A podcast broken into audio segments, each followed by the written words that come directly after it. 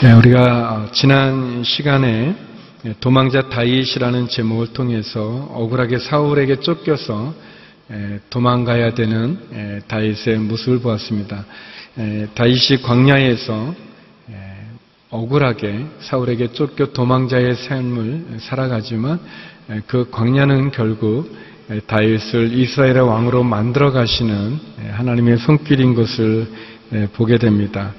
에, 고통스럽고 억울한 에, 위기의 시간이지만 에, 그 시간은 하나님을 만나는 시간이 되고 또 현실을 뛰어넘는 비전을 바라보는 시간이 되고 하나님의 은혜를 에, 체험하는 시간이 되는 것을 봅니다. 어, 계속되어지는 다윗의 도망자 생활은 이제 엔게디 광야라는 곳으로 이어지게 됩니다.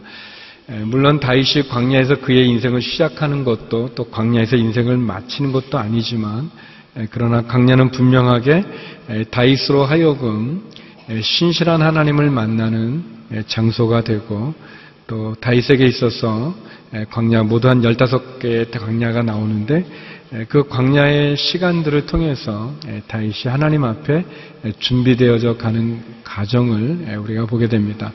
오늘 본문에서 저는 에, 네 가지의 다윗의 에, 모습을 에, 여러분과 나누고 싶습니다. 먼저 첫 번째 에, 다윗은 에, 광야에서 깊은 훈련을 받았습니다. 에, 광야는 다윗에게 깊은 훈련의 에, 장소였습니다. 우리 1절에서 3절까지의 말씀을 같이 한번 읽어보겠습니다. 자막을 통해서 1절에서 3절 말씀 같이 한번 읽어보겠습니다. 시작. 블레셋 사람들과 싸우러 나갔다가 돌아온 사울은 다윗이 엔게디 광야에 있다는 소식을 듣게 됐습니다. 그러자 사울은 온 이스라엘에서 뽑은 3천 명의 군사들을 이끌고 다윗과 그 일행들을 찾기 위해 들 염소 바위 근처로 갔습니다. 사울은 길가에 있는 양 우리에 이르게 됐습니다. 그곳에는 동굴이 하나 있었는데 사울이 용변을 보려고 거기 들어갔습니다. 그 동굴 안쪽에는 다윗과 그의 일행이 숨어 있었습니다. 어, 사울은 블레셋과의 전쟁을 치루어야 돼서 전쟁을 하는 가운데 약간의 소강 상태에 있을 때 다윗이 엔게디 광야라는 곳에 있다는 소식을 듣고서 그는 다윗을 쫓아 죽이기 위해서 3천 명의 이스라엘 군대를 뽑아서 다윗과 그 일행들을 추격해 갑니다. 다윗을 죽이기 위해서 다윗에게 접근해 가는 것을 보게 되어지죠. 우리의 적들, 우리의 사단은 늘 우리를 광야로 내몰 때가 있고 또 우리의 약점도 잘 알아서 우리를 공격해 옵니다. 하나님은 다윗을 광야라는 곳을 거치게 하셨습니다. 아둘람 동굴에서나 또 십광야나 엔게드 광야 또 계속 이어지는 여러 광야를 통해서 다윗은 끊임없이 사울에게 쫓기고 또 도망 다니고 힘든 시간을 보냅니다. 다윗이 무슨 잘못을 해서 이렇게 쫓겨가고 도망자 생활을 하면 덜 억울하지만 아무 잘못을 하지 않았음에도 불구하고 사울 왕의 마음에 있는 미움과 질투, 시기는 다윗을 끊임없이 광야로 내몰아가고 있습니다. 광야는 어쩌면 우리가 하나님을 만나게 되어지는 훈련의 장소가 되어질 뿐 아니라 우리의 믿음을 확인하는 그러한 무대와도 같습니다.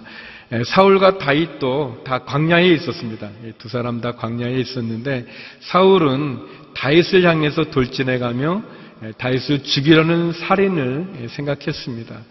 반면에 다윗은 하나님에게 나아갔고 하나님을 통해서 사울왕의 공격으로부터 은혜와 자비를 구하고 있는 모습을 봅니다.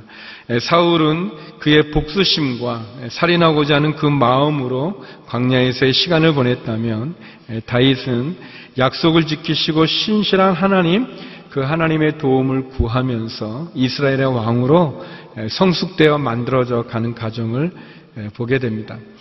성경에 보면 에, 광야의 이야기는 많이 나옵니다. 우리가 아는 모세도 어, 그가 80세에 바로 앞에 지도자로 서기 전까지 에, 그는 40년의 광야 생활이 있었습니다. 에, 모세가 바로의 공주의 아들이라 칭함을 거절하고 또 애굽의 금은 보화를 버리고 고통받는 자기 민족과 함께 고통받기 위해서 40에 그가 사람을 죽였을 때 그는 살인자가 되어서 바로로부터 광야로 미디안 광야로 도망자의 삶을 살아갑니다. 모세로는 참 바로의 추격이 두렵기도 하고 또 자기의 마음과 자기를 받아주지 않는 이스라엘 사람들의 거절감이 그의 마음을 아프게 했지만 그러나 그 40년의 광야 생활은 애굽 왕궁에서의 40년만큼이나 다윗을 지도자로 만들어가는 그런 가정인 것을 보죠. 예수님도 역시 광야에서 그의 사역을 시작하기 전에 사단에게 시험을 받으셨습니다. 세례 요한에게 세례를 받고 나오셨을 때 하늘이 열리고 하나님의 성령이 임했는데 성령은 예수님을 광야로 내몰았다고 얘기합니다. 마태복음 그렇게 기록하고 있죠. 예수님은 사역을 시작하기 전에 먼저 광야에서 40일 동안 금식하셨고 그리고 사단의 시험을 이기셨습니다. 사역을 시작하시기 전에 광야의 시간이 예수님에게는 있으셨습니다. 민족의 지도자로 쓰기 위한 모세에게 그는 왕궁의 40년만큼 광야의 40년의 시간이 있었습니다. 사람들은 누구나 스스로 선택해서 광야로 들어가지는 않습니다. 왜냐하면 광야는 불편한 것이 많고 또 두려운 곳이고 힘들고 고통스럽고 겁나는 곳이기 때문에 불편한 곳이기 때문에 사람들은 광야를 좋아하지는 않습니다. 그렇지만 우리가 원하지 않지만 그것이 억울한 누명같이 또는 우리가 원하지 않지만 우리를 광야로 몰아가는 상황과 형편이 우리 가운데 있습니다. 유진 피터슨 목사님께서는 현실의 뿌리 박은 영성이라는 책에서 그런 말씀하신 적이 있습니다. 우리에게는 지리적인 광야도 있지만 상황적인 광야도 있다라고 얘기합니다. 우리는 광야에 살지는 않죠. 우리는 도시 가운데 살고 또 우리는 안락한 환경이 있습니다. 광야같이 먹을 양식을 구하기가 힘들고 마실 물을 구하지 못하는 그런 지리적인 광야가 우리 가운데 있지는 않을지 몰라도 그러나 우리의 상황은 광야와 같은 그런 어려움이 우리에게 있죠. 그것이 건강의 문제가 무너지는 걸로 인해서 겪게 되어지는 광야든 그것이 경제적인 어려움 속에서 우리가 겪게 되어지는 고통의 시간이든 또는 그것이 사업의 문제로 또는 부부관계의 어려움으로 또 자녀의 문제로 우리는 상황적인 광야 가운데 내몰릴 때가 있습니다. 특별히 억울하게 죄를 짓지 않았고 잘못하지 않았음에도 불구하고 억울하게 악한 사람에 의해서 고난을 받는 그런 때가 있습니다. 밤에 잠이 들 때 아침에 깨어나지 않으면 좋겠다는 생각이 들 정도의 그런 우리의 모든 것이 무너져 내린 것 같은 어려운 강야의 상황에 놓일 때가 있습니다. 그러나 분명한 건 광야에서 우리는 구름 기둥, 불 기둥을 만날 수 있습니다. 분명한 것은 광야에 있을 때 하늘에서 내리는 만나와 메추라기를 먹을 수 있고 반석에서 샘이 터져 생수를 마실 수 있는 하나님의 은혜를 경험할 수 있습니다.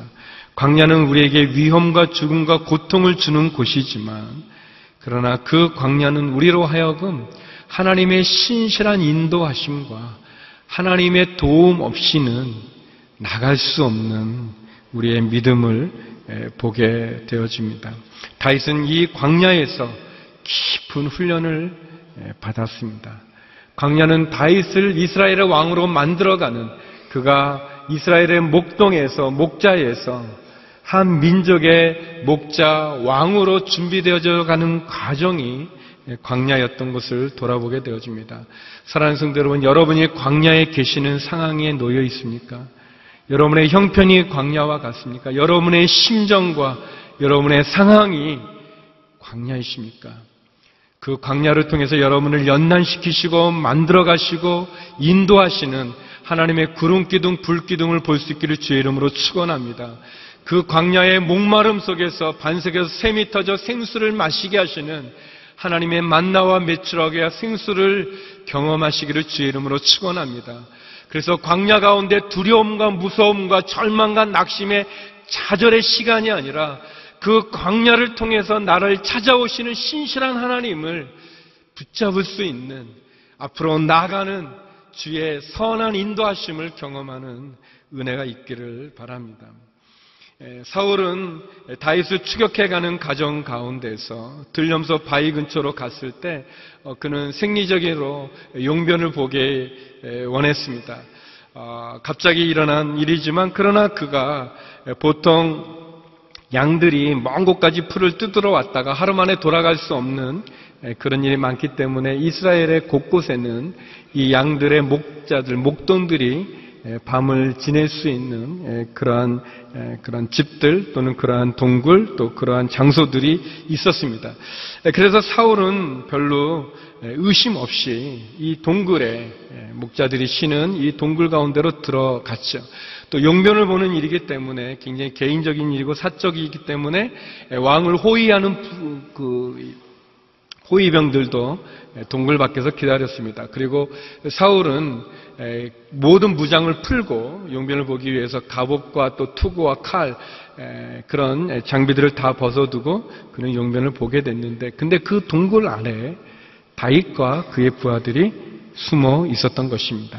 이런 배경을 가지고 우리가 두 번째 본문을 보기 원하는데 다윗은 사람의 말보다 하나님의 말에 귀를 기울였습니다. 사람의 의견보다 하나님의 뜻을 따른 것을 봅니다. 우리 4절에서 7절 에, 그런 배경 속에서 한번 읽어보겠습니다. 사울이 모든 무장을 해제하고 용변을 보는 가운데 일입니다. 4절부터 7절입니다. 같이 읽어보죠.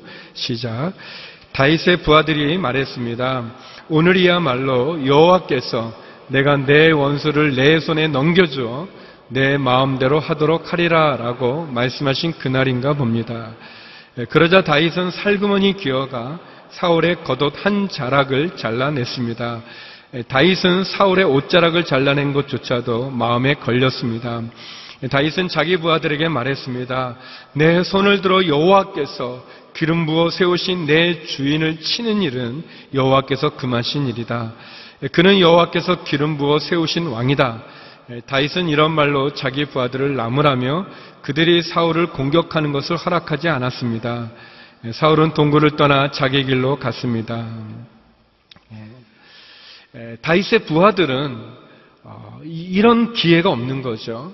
예, 사울의 군사들은 다 동굴 밖에 있고 예, 사울은 무장을 다 풀어 헤쳐 있는 상태고 그리고 그 동굴 안에서는 다윗과 그의 부하들이 있기 때문에 이거는 너무 쉽게 사울을 죽일 수 있는 절호의 기회입니다.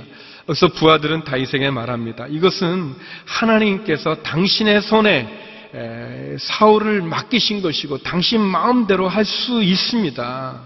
당신의 원수를 당신 손에 붙였으니 당신 마음대로 할 수 있습니다. 라고 에, 부하들이 이야기합니다.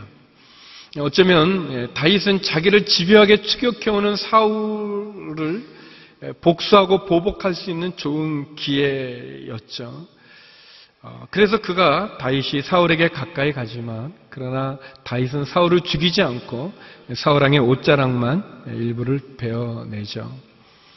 에, 그러나 그것조차도 다윗이 마음에 에, 찔림을 에, 갖게 됩니다. 에, 그리고 다윗은 부하들에게 이야기하죠. 에, 하나님께서 기름 부어 세우신 왕, 에, 나의 주인, 그 하나님께서 세우신 그 왕을 내가 치는 일은 하나님이 금하신 일이다 라고 얘기합니다. 그리고 부하들로 하여금 사울왕을 죽이지 못하게 만들죠. 에, 다윗의 부하들은 계속해서 강조했던 말이 사절에 보면 당신 손에 붙였습니다. 당신 마음대로 할 수 있습니다. 당신의 원수입니다라고 당신을 얘기합니다. 다윗을 얘기해요. 그러나 다윗의 말은 계속 하나님을 얘기합니다. 하나님께서 기름 부어 세우신 왕, 어, 하나님께서 어, 나의 주인 치는 것을 금하십니다. 하나님이 금하시고 하나님이 세우신 왕입니다라고 하나님을 이야기합니다. 다윗은 부하들과는 다르게 보았습니다. 관점이 다르고 있습니다. 부하들의 눈에는 사울은 죽어 마땅한 왕이고 지금의 상황은 사울 왕을 죽일 수 있는 절호의 기회로 이 상황을 보지만 다윗의 눈에는 사울은 적이 아니고 원수가 아니고 하나님의 기름 부으신 왕이고 이 상황은 죽일 수 있는 절호의 기회가 아니라 다윗이 하나님을 신실하게 신뢰할 수 있는가를 검증하는 시간으로 보는 거죠. 다윗은 사람의 말보다 하나님의 말에 귀를 기울였습니다. 다윗은 부하들의 의견보다 부하들의 여론보다 하나님의 뜻과 하나님의 마음에 집중했습니다. 부하들은 사울을 적으로 보고 원수로 보고 그를 죽여야 된다고 주장했지만 다윗은 그를 하나님의 세운 왕으로 보고 하나님 하나님의 신실함을 신뢰할 수 있는가 그런 검증의 시간으로 보았습니다. 사랑하는 성도 여러분, 하나님의 말과 사람의 말이 있을 때, 하나님의 뜻과 사람의 의견이 있을 때, 하나님의 계획과 사람의 여론이 있을 때, 우리는 누구의 말을 들을 것입니까? 다윗은 사람의 말보다 하나님의 말에 귀를 기울였습니다. 다윗은 사람의 뜻을 따르기보다 하나님의 뜻에 순종했습니다. 사도행전에 보면 베드로와 요한이 예수 그리스도를 잡아 죽였던 그 공회의 사람들 앞에 이런 말을 합니다. 사도행전 4장 19절인데요. 그러나 베드로와 요한이 대답했습니다. 하나님의 말씀보다 당신들의 말에 순종하는 것이 하나님 보시기에 옳은지 스스로 판단해 보십시오. 하나님의 말씀을 듣지 않고 사람의 뜻을 따르는 것이 하나님에게 선하지 아니함을 이야기합니다. 누구의 말을 들을 것인가? 사실 하나님의 음성은 멀리 있고 들리지 않는 것 같지만 사람들의 말은 맞는 것 같고 사람들의 의견은 중요한 것 같고 사람들이 우리를 향해서 갖고 있는 평가는 무시할 수 없는 것 같지만 그러나 기억하십시오. 사람의 말과 사람의 의견이 우리에게 구원을 주는 것이 아니라 우리에게 희망을 주는 것이 아니라 우리를 생명으로 인도하는 것이 아니라 우리를 구원하고 생명으로 인도하는 것은 우리에게 진정한 희망을 주는 것은 하나님의 말씀이고 하나님의 마음 뜻임을 기억하시기 바랍니다. 하나님 그 말을 듣는 것보다 사람의 의견을 따르고 하나님의 평가보다 사람의 시선에 신경 쓴 것이 사울왕의 모습 아니겠습니까? 그러나 다윗은 다윗은 사람들의 의견보다 하나님의 말씀에 순종합니다. 로마서 12장 19절에 보면 사도 바울은 이런 말씀을 하시죠. 같이 한번 읽어보겠습니다. 로마서 12장 19절입니다. 예, 시작. 사랑하는 형제들이여, 여러분이 스스로 원수를 갚지 말고 하나님의 진노하심에 맡기십시오. 기록되기를 원수를 갚는 것이 내게 있으니 내가 갚아주겠다고 주께서 말씀하십니다. 예, 신명기 32장의 말씀을 인용하면서 얘기합니다. 원수 갚는 것이 내게 있으니 내가 갚아주겠다라고 그랬습니다. 성도 여러분, 우리가 스스로 원수를 갚는 것이 아니라 하나님의 진노하심에 맡길 수 있기를 원합니다. 하나님께서는 우리가 스스로 판단자가 되어 하나님처럼 되기를 원하는 것이 아니라 우리가 힘이 있고 원수를 대갚을 능력이 있고 그런 상황이 되어질 때조차도 우리가 하나님에게 주목하고 하나님에게 귀 기울이기를 원하십니다. 우리가 어떻게 보는가는 너무나 다릅니다. 어떤 관점과 어떤 태도를 취할까는 다른 것입니다. 똑같이 광야에 있지만 사울은 다윗을 향해 달려가며 그를 죽이려 하지만 다윗은 하나님에게 달려가고 하나님의 은혜를 구하지 않습니까? 똑같은 광야지만 미국의 북서쪽에 있는 큰 공원에 큰 삼나무가 있는데 그 삼나무를 절단했을 때 나이테가 있었는데 다섯 개의 나이테가 촘촘하게 있는 것을 보게 됐습니다. 젊은 나무꾼은 그것을 보고 아 5년 동안이나 가뭄이 지속됐다고 얘기했습니다. 그러나 나이가 많았던 나무꾼은 그렇게 그것을 이야기합니다. 그 5년의 가뭄 동안 이 나무는 더 물을 찾아서 더 깊이 뿌리를 내렸고 그래서 그 이후에 더 크고 더 높게 자랄 수 있었다고 얘기합니다. 우리의 광야, 우리의 가뭄 어떻게 볼 것인가? 사랑하는 성도 여러분, 사울왕을 죽일 수 있는 그 기회, 예, 그 사울왕을 원수로 보지 않고 죽일 수 있는 절호의 기회로 보지 않고 하나님의 뜻, 하나님의 말씀에 순종했던 다윗과 같이 저와 여러분이 사람의 말이 아니라 하나님의 말에 순종할 수 있기를 주의 이름으로 축원합니다. 저와 여러분 우리 성도들은 사람들의 의견을 따라 살아가는 사람이 아니라 사람들의 마음을 기쁘게 해주기 위해서 살아가는 사람이 아니라 하나님의 말씀을 따라 하나님을 기쁘시게 하는 삶을 살아가는 존재라는 것을 기억하시기 바랍니다. 우리가 사람을 만족시키는 것이 아니라 하나님을 기쁘시게 해드리는 것이고 사람의 여론과 사람의 말을 따라 살아가는 것이 아니라 하나님의 마음과 하나님의 뜻을 따라 살아갈 수 있는 그럴 때 거기에 구원이 있고 생명이 있음을 기억하시기 바랍니다. 세 번째 오늘 본문은 우리들에게 다윗이 문제를 피하지 않았다는 것을 보여주고 있습니다. 다윗은 문제를 회피하거나 피하지 않았습니다. 우리 8절 9절 말씀 같이 한번 읽어보겠습니다. 8절 9절입니다. 시작. 그러자 다윗은 동굴에서 나와 사울에게 외쳤습니다. 내 주 왕이시여. 사울이 뒤돌아 다윗을 보자 다윗은 얼굴을 땅에 대고 엎드려 절했습니다. 다윗이 사울에게 말했습니다. 어째서 왕은 사람들이 다윗이 왕을 해치려고 한다라고 한 말에만 귀 기울이십니까? 다윗은 자기의 그 억울함, 자기의 이 고통, 이 사울왕에 취급받는 이 사실, 이 진실을 자기 부하들에게 얘기하지 않았습니다. 어, 심지어 어, 백성들에게조차 얘기하지 않았습니다. 다윗이 억울하게 취급받고 어, 고통받고 그리고 사실은 자기는 아무 잘못을 안 했음에도 불구하고 사울이 그 미움으로 자기를 죽이려 하고 있는 그 사실에 대해서 사무엘상에서는 다윗이 백성들에게 말한 기록이 없습니다. 말한 내용이 없어요. 다윗은 자기가 겪고 있는 그 아픔과 억울함과 고통을 백성들에게 이야기한 것이 아니라 그래서 사람들 백성들의 여론을 자기에게 동정하도록 한 것이 아니라 그는 하나님을 바라보고 그리고 진짜 문제되어지는 사울 앞에 그 문제 앞에 맞닥뜨렸습니다. 피하지 않았습니다. 8절에 보니까 다윗이 동굴에서 나와서 사울왕을 부르지 않습니까? 내주 왕이시여라고 부릅니다. 그때 사울이 뒤돌아 다윗을 볼 때 다윗이 얼굴을 땅에 대고 엎드려 절했다고 했습니다. 성도 여러분, 다윗은 어, 자기가 사울 왕가의 문제를 피하지 않고 직접 얘기합니다. 그리고 예를 갖추어서 엎드려 절하고 겸손하게 예를 갖춰 이야기하죠. 사울 왕을 존중하면서 말이죠. 예, 다윗은 자기가 사울왕을 살려줬다고 자랑하거나 교만하거나 예, 그리고 자기가 선행을 베풀었다고 예, 그 선행으로 우쭐대지 않습니다. 얼마나 충실한 신하의 모습이고 겸손한 다윗의 모습입니까? 부하들이 보면 이거는 바보 같은 일이죠. 다윗이 한 이야기는 행동은 어, 만약에 사울과 그의 3천 명의 군사들이 있는데 다윗이 자기가 있는 엥게디 궁굴 그 위치를 알려주는 거 아니겠습니까? 왕한테 자기가 어디 숨어 있는지를 알려주는 참 어리석어 보여지는 그러한 문제입니다.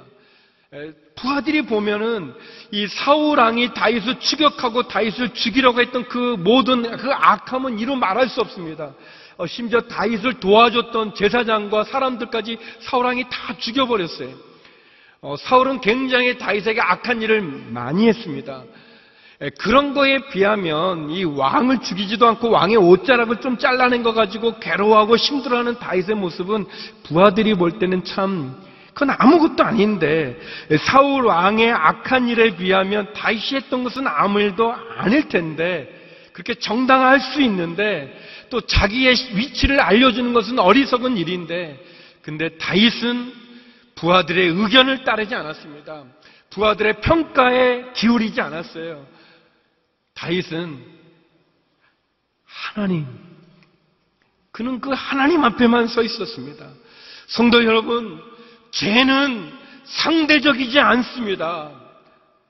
다윗은 그의 죄의 기준을 사울의 악함에 비교하지 않고 하나님의 거룩함 앞에 두었습니다. 우리들은 다른 사람과 비교해가지고 이런 많은 죄를 짓는 거에 나는 이 정도 하는 것은 죄도 아니다라고 얘기할 수 있지만 죄의 기준은 상대적인 평가에 얻어지는 것이 아니라 하나님의 거룩함 앞에서 우리 자신을 비추는 것입니다. 부하들이 다 괜찮다고 그 정도는 아무것도 아니라고 말할지 몰라도 하나님이 아무것도 아니라고 말하지 않는 이상 그것은 죄인 것이죠. 다윗은 그런 괴로움을 가졌습니다. 그는 왕에게 자신을 드러내기를 두려워하지 않았습니다. 부하들이 이해할 수는 없었지만 다윗은 사울 왕을 맞닥뜨려 그를 피하지 않고 도망가지 않고 그 문제 앞에 그는 엎드려 예의를 갖춰 이야기하고 있습니다. 다윗은 사울왕을 죽이지는 않았지만 그를 피하지 않았고 문제를 두려워하지 않고 문제와 맞서 있는 걸 보게 됩니다. 성도 여러분, 우리의 삶 가운데도 우리의 죄의 기준이 누구에게 있는가? 하나님의 거룩함 앞에 우리 자신을 비추어야 될 것입니다. 그래서 끊임없이 우리 자신의 연약함을 고백하고 하나님의 은혜를 구하며 나가야 될 것입니다. 또한 우리가 문제가 있을 때 그 문제를 회피하거나 도망하거나 부인하거나 또는 자신의 행동과 잘못을 다른 사람에게 투사하거나 합리하거나 정당하는 걸로 우리의 문제가 풀어지지는 않습니다. 어렵지만 힘들지만 우리는 그 문제 앞에 맞서야 됩니다. 그 문제에 책임을 져야 됩니다. 그러나 그렇게 했을 때 하나님께서 우리가 생각하지 못한 놀라운 방법으로 우리를 인도해 주신 것을 우리는 오늘 본문에서 보게 됩니다. 성도 여러분, 사람들의 얘기나 경험이 우리를 도와주거나 문제를 해결하지는 것은 아닙니다. 하나님 앞에 순종하여 우리가 어려움이 있을 때 어떻게 보면 우리 안에 골리앗과 같은 그 골리앗을 피하지 않고 도전하고 싸워 이기기를 원합니다. 나가기를 원합니다. 혹시 관계의 어려움 때문에 힘든 분들 계십니까? 피하거나 회피하거나 도망가서 그 문제가 풀어지는 건 아닙니다. 우리가 미움의 마음을 가지고가 아니라 하나님의 뜻으로 또 우리가 풀어갈 수 없는 어려운 난강이 우리 가운데 있으니까 그것을 피할 수 없습니다. 그것을 뒤로 밀릴 수 없습니다. 문제가 있다면 그 문제를 풀기 위해 맞서야 될 것입니다. 하나님을 신뢰하고 문제를 두려워하지 않고 문제와 맞서 하나님을 신뢰하며 문제를 피하지 않고 승리하는 저와 여러분 되기를 주의 이름으로 축원합니다. 이렇게 했을 때 어떤 일이 일어나는가? 네 번째 다윗 다윗은 사랑으로 미움을 이겼습니다. 그는 사랑으로 미움을 승리했습니다. 10절에서 12절 말씀입니다. 우리 같이 한번 읽어보겠습니다. 10절에서 12절입니다. 시작. 오늘 왕께서는 여호와께서 동굴 속에서 왕의 목숨을 내 손에 넘겨주셨음을 확실히 아셨을 것입니다. 저더러 왕을 죽이라고 부추긴 사람도 있었지만 나는 왕의 목숨을 아껴 오히려 나는 내 손으로 내 주인을 치지 않겠다. 그는 여호와께서 기름 부으신 왕이기 때문이다라고 말했습니다. 내 아버지여 보십시오. 내 손에 있는 왕의 이 옷자락을 보십시오. 내가 왕의 옷자락을 잘라냈지만 왕을 죽이지는 않았습니다. 그러니 내가 왕께 잘못을 저지르거나 반역한 것이 아니라는 것을 알아 주십시오. 왕은 내 목숨을 빼앗으려고 찾아다니시지만 나는 왕께 죄를 짓지 않았습니다. 여호와께서 왕과 나 사이를 판단하셔서 내 억울함을 직접 풀어주시기 바랍니다. 그러나 나는 왕께 손대지 않을 것입니다. 다윗의 이야기는 세 가지를 얘기하는 거죠. 처음은 왕은 사람들의 말을 듣고 나를 죽이려 했습니다. 그러나 나는 하나님이 왕의 목숨을 내 손에 붙여 주셨지만, 그러나 나는 왕을 죽을 기회를 가져 왕을 죽이지 않았습니다. 나는 결백하고 하나님께서 이 모든 것을 판단해 주기를 원합니다. 나의 억울함을 풀어주시기 원합니다라고 얘기합니다. 다윗은 사울 왕과 맞닥뜨려서 사울 왕에게 자신의 이야기를 드리고 있습니다. 다윗은 사랑으로 미움을 이겨낸 사람입니다. 다윗은 복수할 기회가 있었지만 복수하지 않았고 그 미움과 모든 사람들이 정당하다고 말할 만한 그런 상황에서 그는 악을 행하지 않았습니다. 다윗은 어떻게 보면 사울 왕에게 있는 사실 그대로를 이야기했습니다. 그러면서도 다윗은 사울 왕에게 그의 목숨을 구걸하지 않았습니다.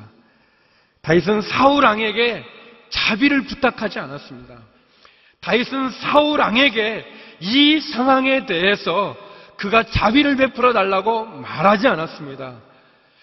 다윗은 사울 왕에게 자기의 생명을, 자기의 미래를 의탁하지도 않았고, 구걸하지도 않았고, 애걸하지도 않았고, 자기를 변호해 달라고 말하지 않았습니다. 다윗이 얘기합니다. 사울왕은 나를 죽이려 했지만 그리고 하나님 내 손에 당신의 목숨을 붙였지만 나는 당신을 죽이지 않았고 죽이지 않을 것입니다. 그리고 하나님께서 하나님께서 나의 이 억울함을 풀어 주시기를 원합니다 라고 다윗은 자신의 생명을 하나님에게 의탁했습니다. 성도 여러분, 사람에게 우리의 생명을 부탁할 수 없습니다. 하나님이 우리의 구원자가 되어 주신 것이지 사람이 우리의 피난처는 아닙니다. 다윗은 사울 왕에게 자신의 생명을 구걸하지 않았습니다. 그는 도리어 하나님이 재판장이 되기를 구했습니다. 또한 자기는 사울을 죽이지 않을 거라고 이야기하고 있습니다. 사울은 악을 행했지만 그러나 그는 그 악으로 악을 갚지 않겠다고 이야기합니다. 복수나 미움으로 왕을 죽이지 않고 도리어 하나님에 대한 믿음과 하나님의 신실함을 바라보고 왕에 대한 충성으로 사랑으로 미움을 이긴 다윗의 모습을 볼 수 있습니다. 악을 악으로 갚지 않고 선으로 악을 이기는 귀한 모습이죠. 저는 이 다윗과 같이 우리들이 사랑으로 미움을 이길 수 있기를 주의 이름으로 축원합니다. 잠언에 이런 말씀이 있습니다. 잠언 16장 7절 말씀인데요. 저도 처음 보게 됐는데 같이 한번 읽어보겠습니다. 잠언 16장 7절입니다. 시작. 사람의 행위가 여호와를 기쁘시게 하면 원수들까지도 그와 화평하게 지낼 수 있게 하신다. 놀라운 말씀입니다. 뭐냐면 우리의 행위가 하나님을 기쁘시게 하면 우리의 착한 행실로 하나님 기뻐하시면 심지어 원수까지도 화평하게 지낼 수 있게 해주신다고 얘기합니다. 다윗은 예, 복수할 수 있었지만 그의 미움으로 그 집요하게 추격해오는 사울왕의 공격으로부터 자유하기 위해서 사울을 죽일 수 있었지만 그러나 다윗은 그렇게 하지 않았습니다. 도리어 하나님은 신뢰하고 하나님의 말씀, 하나님의 뜻을 따랐습니다. 음, 하나님을 신뢰하고 하나님을 따를 때 하나님이 우리를 책임져 주시는 것입니다. 우리가 하나님을 신뢰할 때 하나님 우리를 책임져 주십니다. 우리가 하나님 온전한 믿음으로 그분을 바라보고 그분께 집중하여 그분의 뜻을 따를 때 하나님 우리에게 많은 유익을 허락해 주십니다. 주기도문에 보면 우리가 우리에게 죄진 자를 사여 준 것 같이 우리 죄를 사여 주옵시고라는 말씀이 있지 않습니까? 주님이 우리에게 가르쳐 주셨던 것처럼 우리가 우리에게 죄 지은 사람을 용서해 줄 때 우리의 죄가 그분 앞에서 사함 받는 것을 이야기해 주십니다. 용서는 자기 자신을 자유롭게 할 뿐만 아니라 용서를 통해서 은혜를 입은 사람도 자유케 해주고 결국은 이 모든 것이 합력하여 선을 이루는 은혜를 줍니다.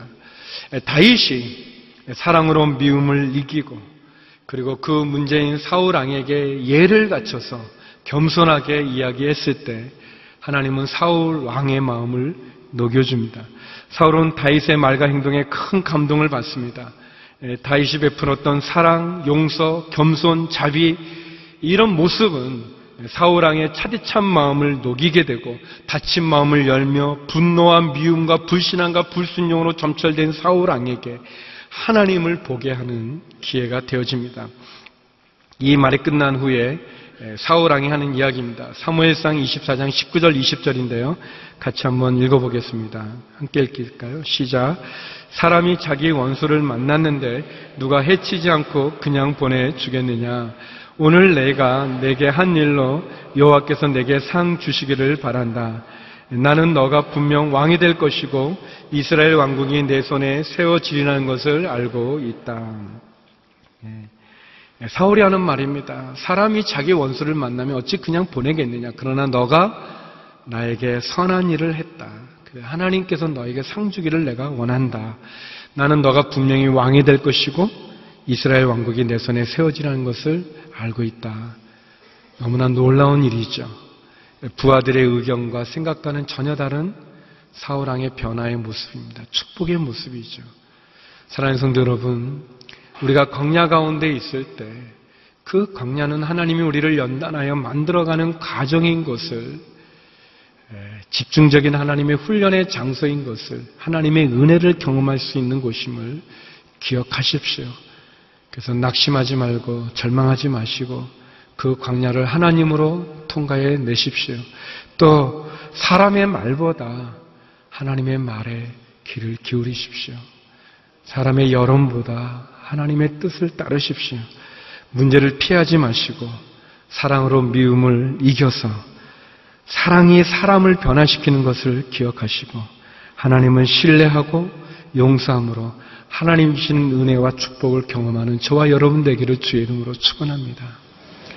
성도는 하나님의 말씀을 따라 사랑으로 이 세상을 승리하는 사람들입니다. 저와 여러분이 그 자리에 쓸수 있기를 주의 이름으로 축원합니다. 기도하시겠습니다.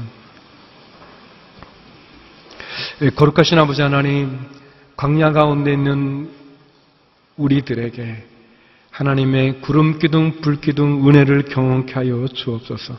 사람의 말을 따르기보다 하나님의 말에 순종하게 하여 주시고 문제를 피하거나 두려워 도망가는 것이 아니라 문제와 맞서 사랑으로 미움을 이기고 신실한 하나님의 도움을 구하며 그 하나님으로 승리하는 저희 모두가 되게 하여 주시옵소서. 예수님 이름으로 기도드립니다. 아멘.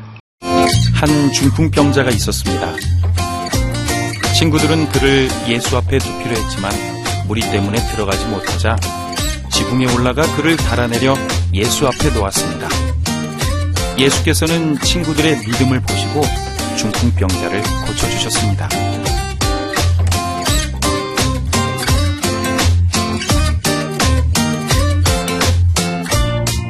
믿음의 친구가 필요한 사람들이 있습니다. 영혼의 아픔을 치료하고 영적인 갈급함을 채워주는 믿음의 친구. CGN TV와 함께 믿음의 친구가 되어주세요.